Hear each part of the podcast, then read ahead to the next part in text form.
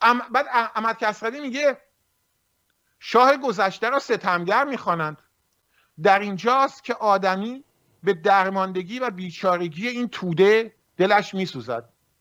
همون عقیده که صادق هدایت درباره مردم داشت نه؟ تو صادق فوش خارمادر هم می‌داد دیگه بیانا کسوی میگه در اینجاست که آدمی به درماندگی و بیچارگی این توده دلش میسوزد. در اینجاست که می‌بیند اینان بسیار بینوایند.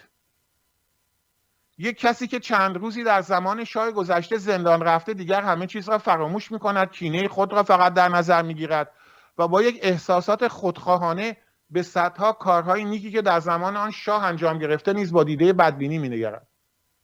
هرچه هست ما یعنی کسروی با این شیوه رفتار ایرانیان موافق نیستیم و اینها را جز به زیان خود آنان نمی‌شناسیم.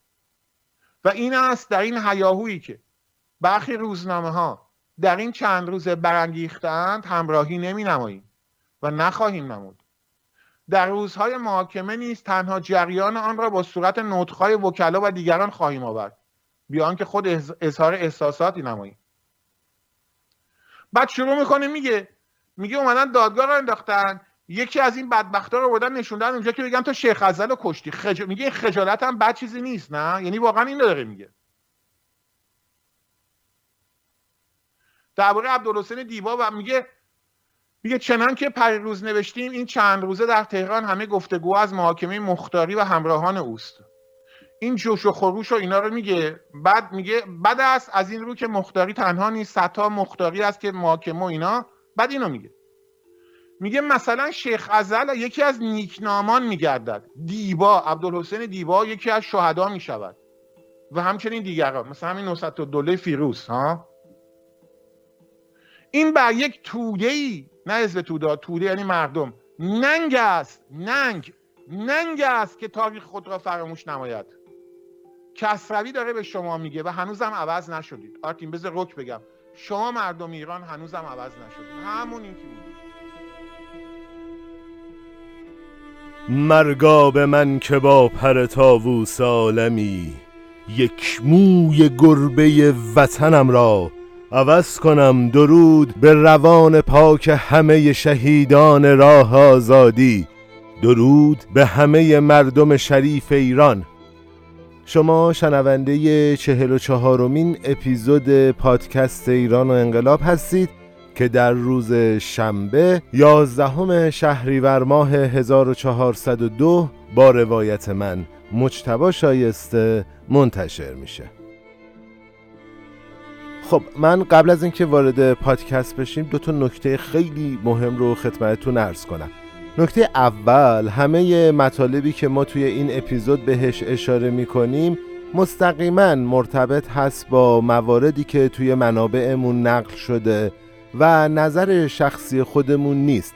هر جایی که قرار بود من به عنوان گوینده نظر شخصی خودم رو بگم حتما میگم که نظر شخصی من اینه و با تموم شدن نظر شخصی میگم که برگردیم بریم سراغ کتاب. این یه نکته. نکته دوم من در رابطه با منابع صوتی که ما توی پادکست استفاده می‌کنیم چه اول پادکست چه وسط پادکست موسیقی ما منابع رو توی کانال تلگراممون منتشر می‌کنیم. آدرس کانال تلگراممونم توی توضیحات همین پادکست هستش. فقط ما برای حمایت بیشتر از خواننده ها از لینک یوتیوب یا Spotify استفاده می‌کنیم تا بتونیم یه حمایتی هم از این عزیزان کرده باشیم. یه نکته رو بگم خدمتون که ما حتما آخر اپیزود هم در رابطه با قرعه کشی کتابا و روند ارسال کتاب ها صحبت خواهیم کرد. اما اینو بگم انتشار پادکست در برابر استبداد به دلیل یه حادثه ای که برای یکی از همکارامون پیش اومد یه چند هفته عقب افتاده و ما تلاش می‌کنیم که توی این هفته حتما این پادکست رو برسونیم و بتونیم اونجا هم کنار شما باشیم. خب دیگه به نظرم وقت رو تلف نکنیم و بریم سراغ این اپیزود و ببینیم که چی در انتظارمونه.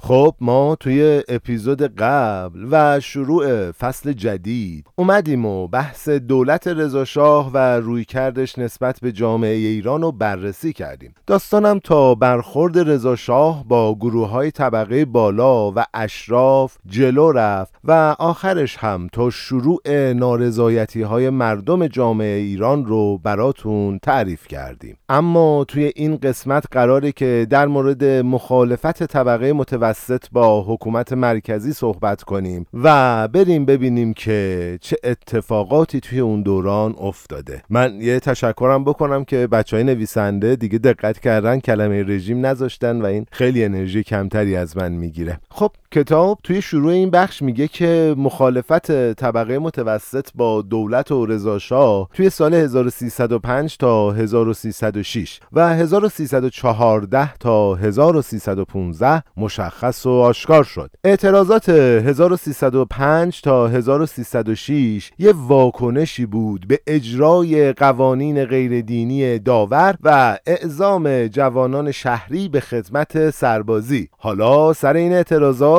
علمای تهران مثل روال قبلی که داشتن میان توی قم و یه تحسنی می‌کنن. اصناف تهران، قم، قزوین، اصفهان، شیراز و کرمان هم دست به اعتراضات عمومی می‌زنن. حکومت وقتی این شرایط رو می‌بینه میاد یه وعده ای میده. میگه آقا ما جوانان شهری و دیگه به سربازی نمیفرستیم. باش. یه کار دیگه هم می‌کنه و یه شرط دیگر رو هم قبول می‌کنه. میگه آقا چند نفر از روحانیون بیان به عضویت یه کمیته قضایی در بیان و در نتیجه با همین دوتا اقدام آتیش اعتراضات رو خاموش می‌کنه. اما این کمیته در عرض دو سال از بین میره و وعده اعزام نکردن جوانای شهری به خدمت نظام هم طی 6 سال آینده عملی نمیشه و ادامه پیدا می‌کنه.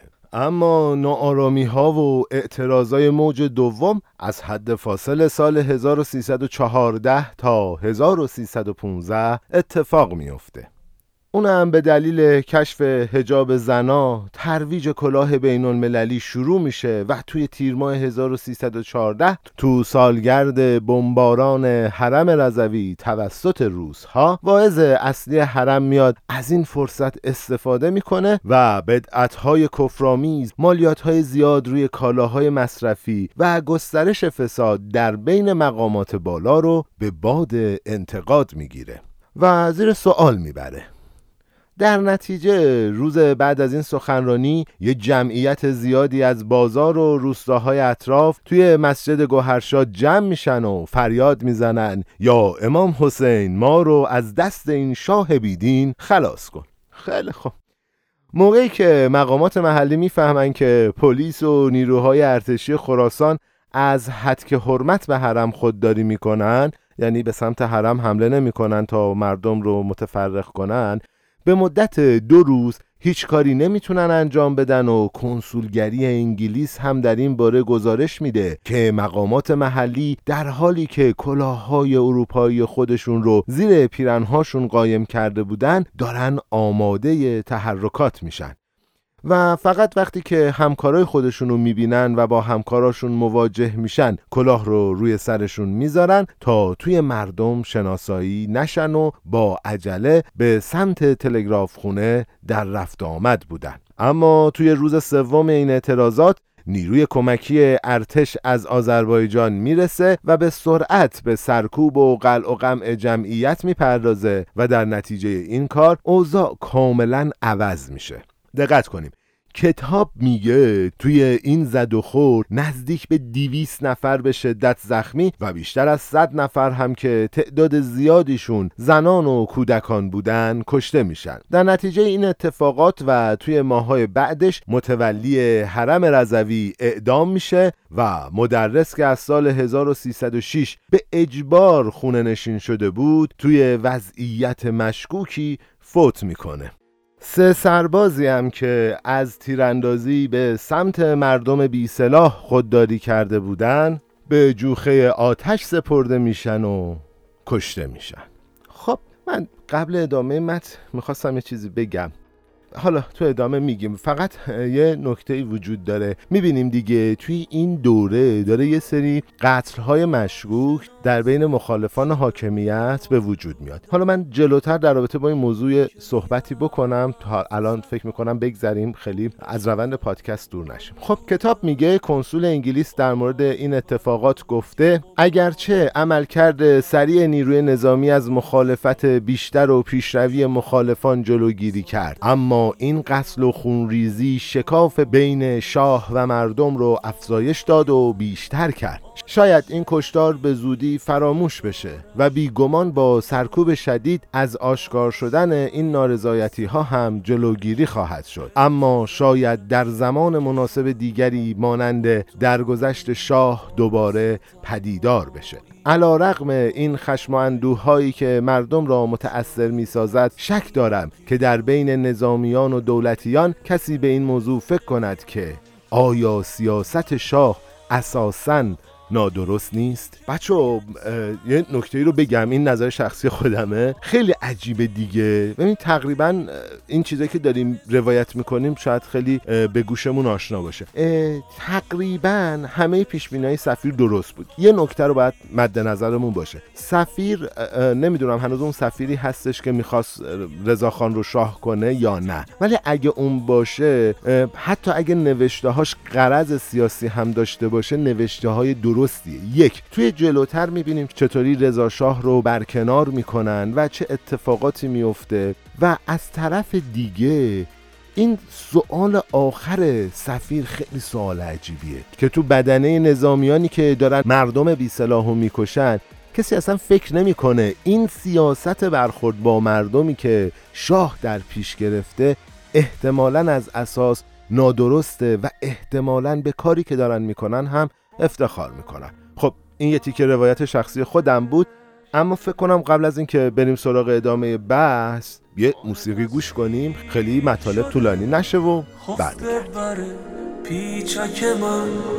وای بر ما که در این دور تسلسل دردیم. بود چو بشکست به دور تبری میگردیم.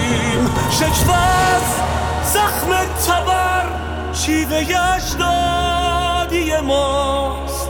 غم آزادگی ما همه شادی ماست. با تو هم درنای خندیده به فرصت های کوچ. بی حراس خیر سر رست سخواهش های بود.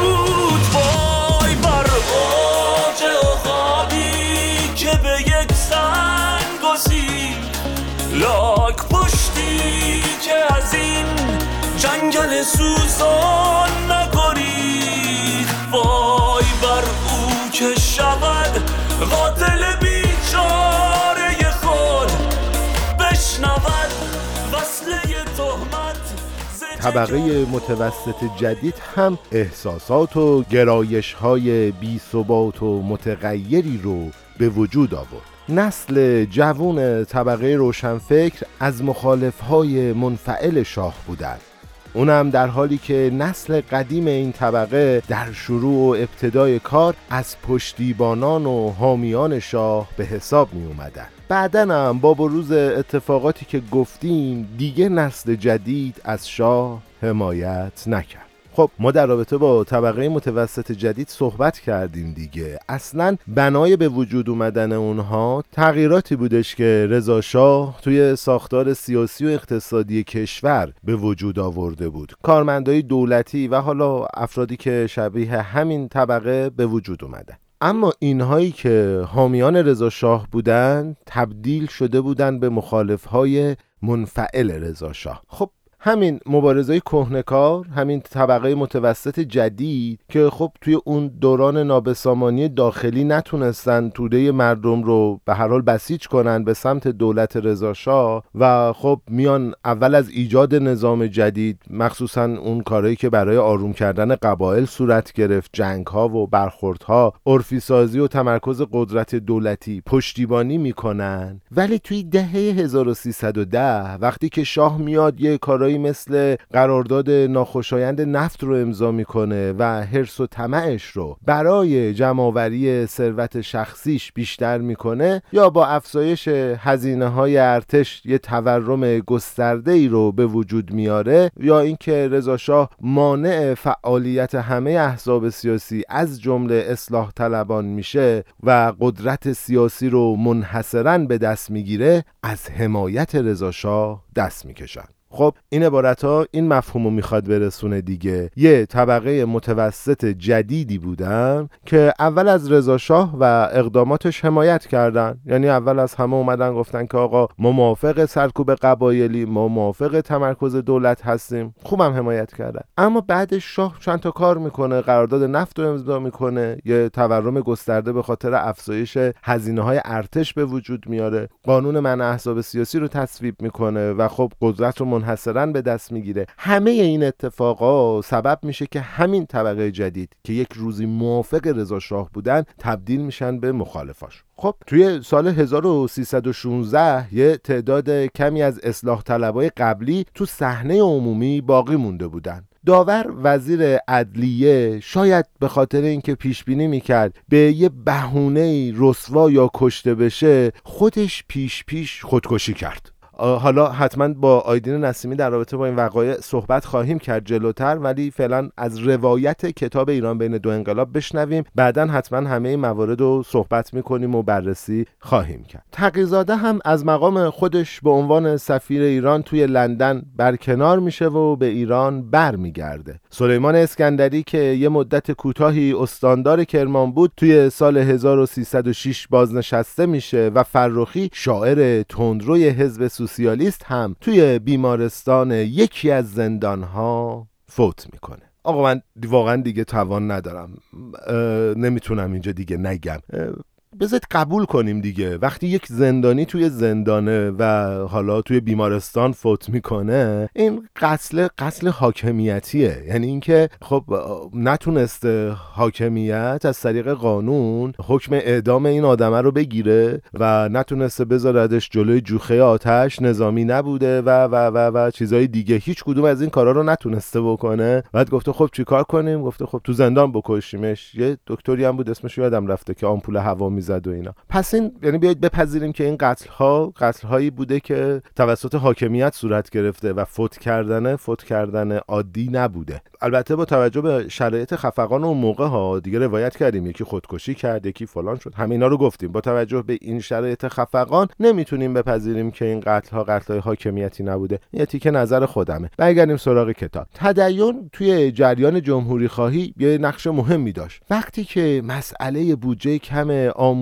و بودجه زیاد وزارت جنگ رو مطرح می‌کنه رضا شاه اونو از کابینه اخراج می‌کنه و اون هم به زندان میفته علی دشتی یه نویسنده برجسته بود که روزنامه شفق سرخش از سال 1301 در خدمت رضا شاه بود و یه مسئولیت پارلمانی داشت. رضا شاه مسئولیت پارلمانیشو می‌گیره و تا آخر عمرش توی یه آسایشگاه دولتی ازش نگهداری میشه. و احمد کسروی. احمد کسروی هم بلافاصله بعد از صدور حکم به نفع گروهی از زمیندارای کوچیک که شاه اونها رو خلعیت کرده بود یعنی دست رو زمیناشون گذاشته بود و اون زمین ها رو صاحب شده بود از مقام قضاوت برکنار شد. خب یه عده زمیندار بچه یه لحظه ما داریم این همه میگیم رضا شاه مستبد فلان این روایت ها رو داریم می‌کنیم. یه دقیقه این نظر شخصی من. انقدر مملکت توش آزادی بوده که چهار تا زمیندار رفته قوه عدلیه. اونجا شکایت کرده. گفته آقا رضا شاه به ناحق دست گذاشته رو زمینای من. قاضی مستقل بوده و علیه شاه مملکت حکم میده. چه این واقعا به نظرم حالا آزادی هست. یعنی آزادی بیانه وجود داشته. یعنی الان آزادی بیانه وجود داشته. یعنی احمد کسروی اصلا حکم به علیه شاه داده. خیلی جالبه این سطح از روشنفکری توی اون مقامات اون دوره خیلی عجیب و جالبه. و خب رضا شاه چی کار می‌کنه؟ رضا شاه میاد کسروی رو از مقام قضاوت برکنار می‌کنه. بریم ادامه کتاب. کسروی توی رشته مقالاتی که توی سال 1321 منتشر می‌کنه دیدگاه متغیر نسل معاصر خودش رو نسبت به نسل جوان در مورد رضا شاه میگه. کسروی اقدامات شاه رو توی تمرکز دولت آروم کردن قبایل محدود کردن روحانیون کشف هجاب لغو القاب اشرافی اجرای نظام سربازگیری تضعیف قدرت‌های فئودال یا همون طبقه اشراف تلاش برای همگون ساختن جمعیت و تأسیس مدارس شهرها و صنایع جدید رو ارج میده و ستایش می‌کنه. اما شاه رو به دلیل پایمال کردن قانون اساسی مشروطه ترجیح ارتش به سایر نهادهای دولتی مثل آموزش جمعآوری ثروت شخصی غارت اموال مردم کشدار روشنفکران مترقی و افزودن شکاف بین ثروتمندان و فقرا سرزنش می‌کنه و زیر سوال می‌بره. آقا قبل اینکه بریم سراغ ادامه داستان من یه چیزی بگم. خیلی جالبه. احمد کسروی به نظرم خیلی منصفانه داره قضاوت می‌کنه. میگه آقا من موافق این رفتارهای رضا شام. مثلا کار خوبی کرد قبایل رو محدود کرد قدرت دولت رو به عنوان یک دولت متمرکز تثبیت کرد نمی‌دونم روحانیون رو محدود کرد کشف هجاب کرد القاب اشرافی همه اینا خوب بود. ولی میاد خیلی راحت از شاه هم انتقاد می‌کنه. میگه که آقا شاه یه همچین ضعف هم داره. یه نکته داره. چطور میشه یا آدم های یک روزی موافق مسئول و نفر اول یک کشور بودن اما بعد از یه مدتی میان تبدیل میشن به مخالفاش و به منتقدینش؟ میان یه سری از کاراشو تمجید می‌کنن اما یه سری از رفتارهای دیگر رو به باد انتقاد می‌گیرن. و این مخالفت هم بیشتر به خاطر رفتار استبدادی بوده که تو جامعه بوده دیگه. می‌بینیم دیگه. مثلا میگه که به ارتش بیشتر از آموزش بها می‌داده. یا مثلا روشن فکران مترقی رو کشته. خب حواسمون هست دیگه. یه عده طرفدار حاکمیت بودن. اول حکومت رضا شاه یادمون اصلاح طلبا موافق یک شاه مستبد بودن. ولی همین اصلاح طلبا الان کشته میشن و از اون طرف یه عده هم که حالا تبدیل میشن به یه مخالف عجیب تبعید میشن توی حبس خانگی میفتن توی بیمارستان فوت می‌کنن و غیره. خیلی خوب. بریم سراغ ادامه کتاب. اما خب بریم سراغ نسل جوان طبقه متوسط. نسل جوانتر دلیلی برای ستایش و تحسین رضاشاه نداشت. اونا شاه رو نه میهن پرست بلکه یک قذاق دست آموخته تزارها که توسط انگلیس به قدرت رسیده بود میشناختن نه بنیانگذار ملت بلکه یه مؤسس خودخواه و یه پادشاه جدید. و نه یه اصلاحگر حقیقی درگیر با نیروهای سنتی بلکه مستبد تقویت کننده طبقه زمیندار می‌دونستند. کسروی تو سال 1321 موقعی که مسئولیت ناخوشایند و اجباری دفاع از یک گروه افسر امنیتی محکوم به قتل زندانیان سیاسی رو به عهده گرفته بود میگه روشنفکرای جوون ما به آسانی قادر به فهم دوره پادشاهی رضاشاه نبودن و بنابراین شاید نتونن در این باره قضاوت کنن. اونها نمی‌تونن چون جوونتر از اونی هستن که اوضاع پرآشوب و هرج و مرج رو که منجر به ظهور مستبدی مثل رضا شاه بود رو به یاد بیارن. بچه خیلی این جمله مهمه.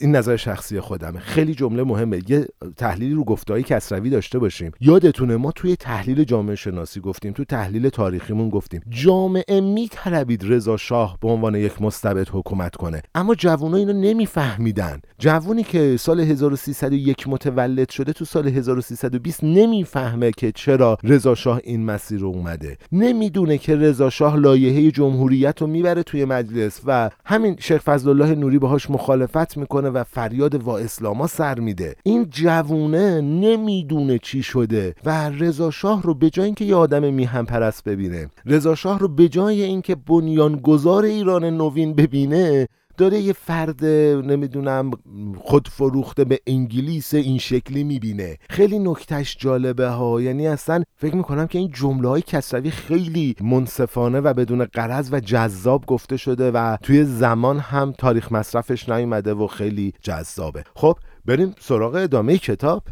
خب روشنفکرهای جوون کم کم توی 1310 شروع به مخالفت می‌کنن. توی سال 1309 دانشجوهای مخالف مقیم اروپا با تشکیل یک کنگره توی کلن توی شهر کلن آلمان.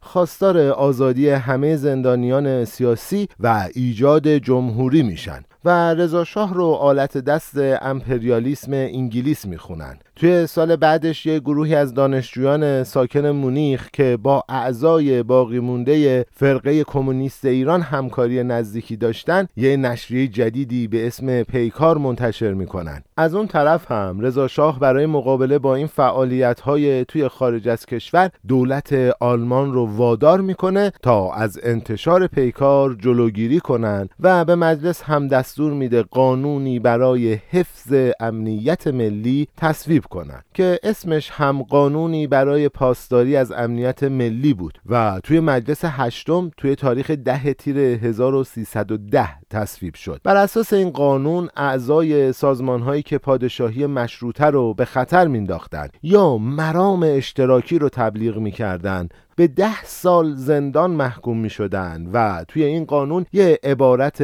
عربی مبهم و قدیمی اشتراکی به کار برده شد تا هر سه ایدئولوژی سوسیالیسم، کمونیسم و آنارشیسم رو شامل بشه و در بر بگیره. یه تیکه دیگه ببخشید واقعا انقدر مطالب جذابه نمی‌تونم ازش بگذرم. ایران عجب روزایی به خودش دیده. واقعا کی باور می‌کرد که یه روزی تو کشور یه قانونی تصویب بشه که کسی جرأت نکنه علیه پادشاهی حرفی بزنه و اگه فعالیتی کنه اقدام علیه امنیت ملی باشه و به ده سال زندان محکوم بشه. اما کی فکر می‌کرد کمتر از پنجاه سال بعدش یه انقلابی صورت بگیره که نظام پادشاهی رو کلا از بین ببره و یه حکومت دینی سر کار بیاد با ساختار جمهوریت. خیلی عجیبه. ایران چه روزهایی رو پشت سر گذاشته. بریم سراغ ادامه کتاب. البته که طبق گفته آبراهامیان وضع و تصویب همچین قوانینی هم نتونست از مخالفت ها جلوگیری کنه و اعتراضات دانشجویی توی اروپا هم ادامه پیدا کرد. خیلی عجیبه. رضا شاه حالا با بورسیه کردن یه دست دانشجوها توی اروپا تلاش داشت که ایران نوین رو توسعه بده اما همین دانشجوها دارن علیه اقدامات نادرست سیاسی رضا شاه که کشتار روشنفکران مترقی و غیره بوده دارن یه حرکت ها و جنبش هایی رو شکل میدن خب در نتیجه یه گروه های معترض کوچیکی که وجود داشتن روشن فکرای تندروی خودشون رو پیدا می‌کنن و بلافاصله توی تهران، تبریز، رشت، اصفهان و قزوین جمع میشن. توی سال 1313 دانشجویان دانشکده پزشکی برای برکناری رئیس دانشکده که منصوب شده توسط دولت بود اعتصاب موفقیت آمیزی ترتیب دادن مگه رئیس دانشگاه رو غیر از دولت منتصب می‌کنه؟ خب توی سال 1315 هم 300 دانشجوی تربیت معلم توی مخالفت با این پیشنهاد که باید بعد از فارغ و تحصیلی با حقوقی که قبل از موج اخیر تورم توی اون زمان تعیین شده بود توی مدارس دولتی تدریس کنن اعتصاب کردن و این اعتراضات هم موفقیت آمیز بود. توی ادامه اعتراضات و اعتصابات دانشجویی توی سال 1316 دانشجوهای دانشکده حقوق در اعتراض به هزینه های بیهوده آماده سازی دانشگاه برای بازدید ولیعهد سر کلاس حاضر نشدند. در حقیقت اونا به این موضوع شکایت داشتند که با اینکه توی بیشتر روستاها هنوز امکانات آموزشی وجود نداره و و کلی از مناطق محروم از اولین امکانات آموزشی هستند چرا چرا باید هزینه ای که می‌تونه خرج این مناطق محروم بشه باید بابت خرید اتکلون برای خوشبو کردن سالن دانشگاه هدر بره. توی همون سال هم 20 فارغ و تحصیل دانشگاه که بیشترشون در حال گذروندن خدمت سربازی بودن به جرم پشتیبانی از فاشیسم و توطعه برای قتل رضا شاه بازداشت و رهبر گروه که دانشجوی 26 ساله رشته حقوق بود و درجه ستوان دومی داشت به شکل مخفیانه و پنهانی اعدام شده بود. خب ما با این حال اینجا می‌رسیم به مهمترین دستگیری هایی که تا اون زمان توی اردیبهشت 1316 اتفاق افتاد. اونم دستگیری عدهای به اتهام تشکیل سازمان مخفی اشتراکی بود و ما داستان این دستگیری و اعتراضات ادامه داری که منجر به ستیزهای اجتماعی میشه رو توی قسمت بعد براتون تعریف خواهیم کرد. خیلی ممنون که همراهمون بودید. من یه نکته مهم دیگر رو بگم. مطالب این اپیزود به غیر از جاهایی که گفتم نظر شخصی خودمه مستقیما نقل شده از منابع کتاب بود یعنی مستقیما از کتاب ایران بین دو انقلاب نقل شده بود و شما می‌تونید به کتاب مراجعه کنید و این موارد رو هم ببینید. نظرات شخصی خودم رو هم که حالا گاه گاهی گفتم و در رابطه باهاش هم توضیح دادم. این نکته نکته دوم این که خب بندی و ارسال 200 جلد کتاب ادامه داره. ما توی این هفته و هفته بعدی حتما تمام می‌کنیم. یه طبقه بندی کردیم توی شهرها برای ارسال و این موارد. شهرهای مرکزی تر یه خورده دیرتر می‌رسه احتمالا. یعنی گفتیم که اینها رو آخر همه بفرستیم همه یک جا دستشون برسه. اینم از این ممنونم از حمایت هاتون از اینکه ما رو به دوستاتون معرفی می‌کنید. می‌دونید دیگه کانال تلگرام ما آدرسش توی توضیحات هست. صفحه توییترمون هم همینطور.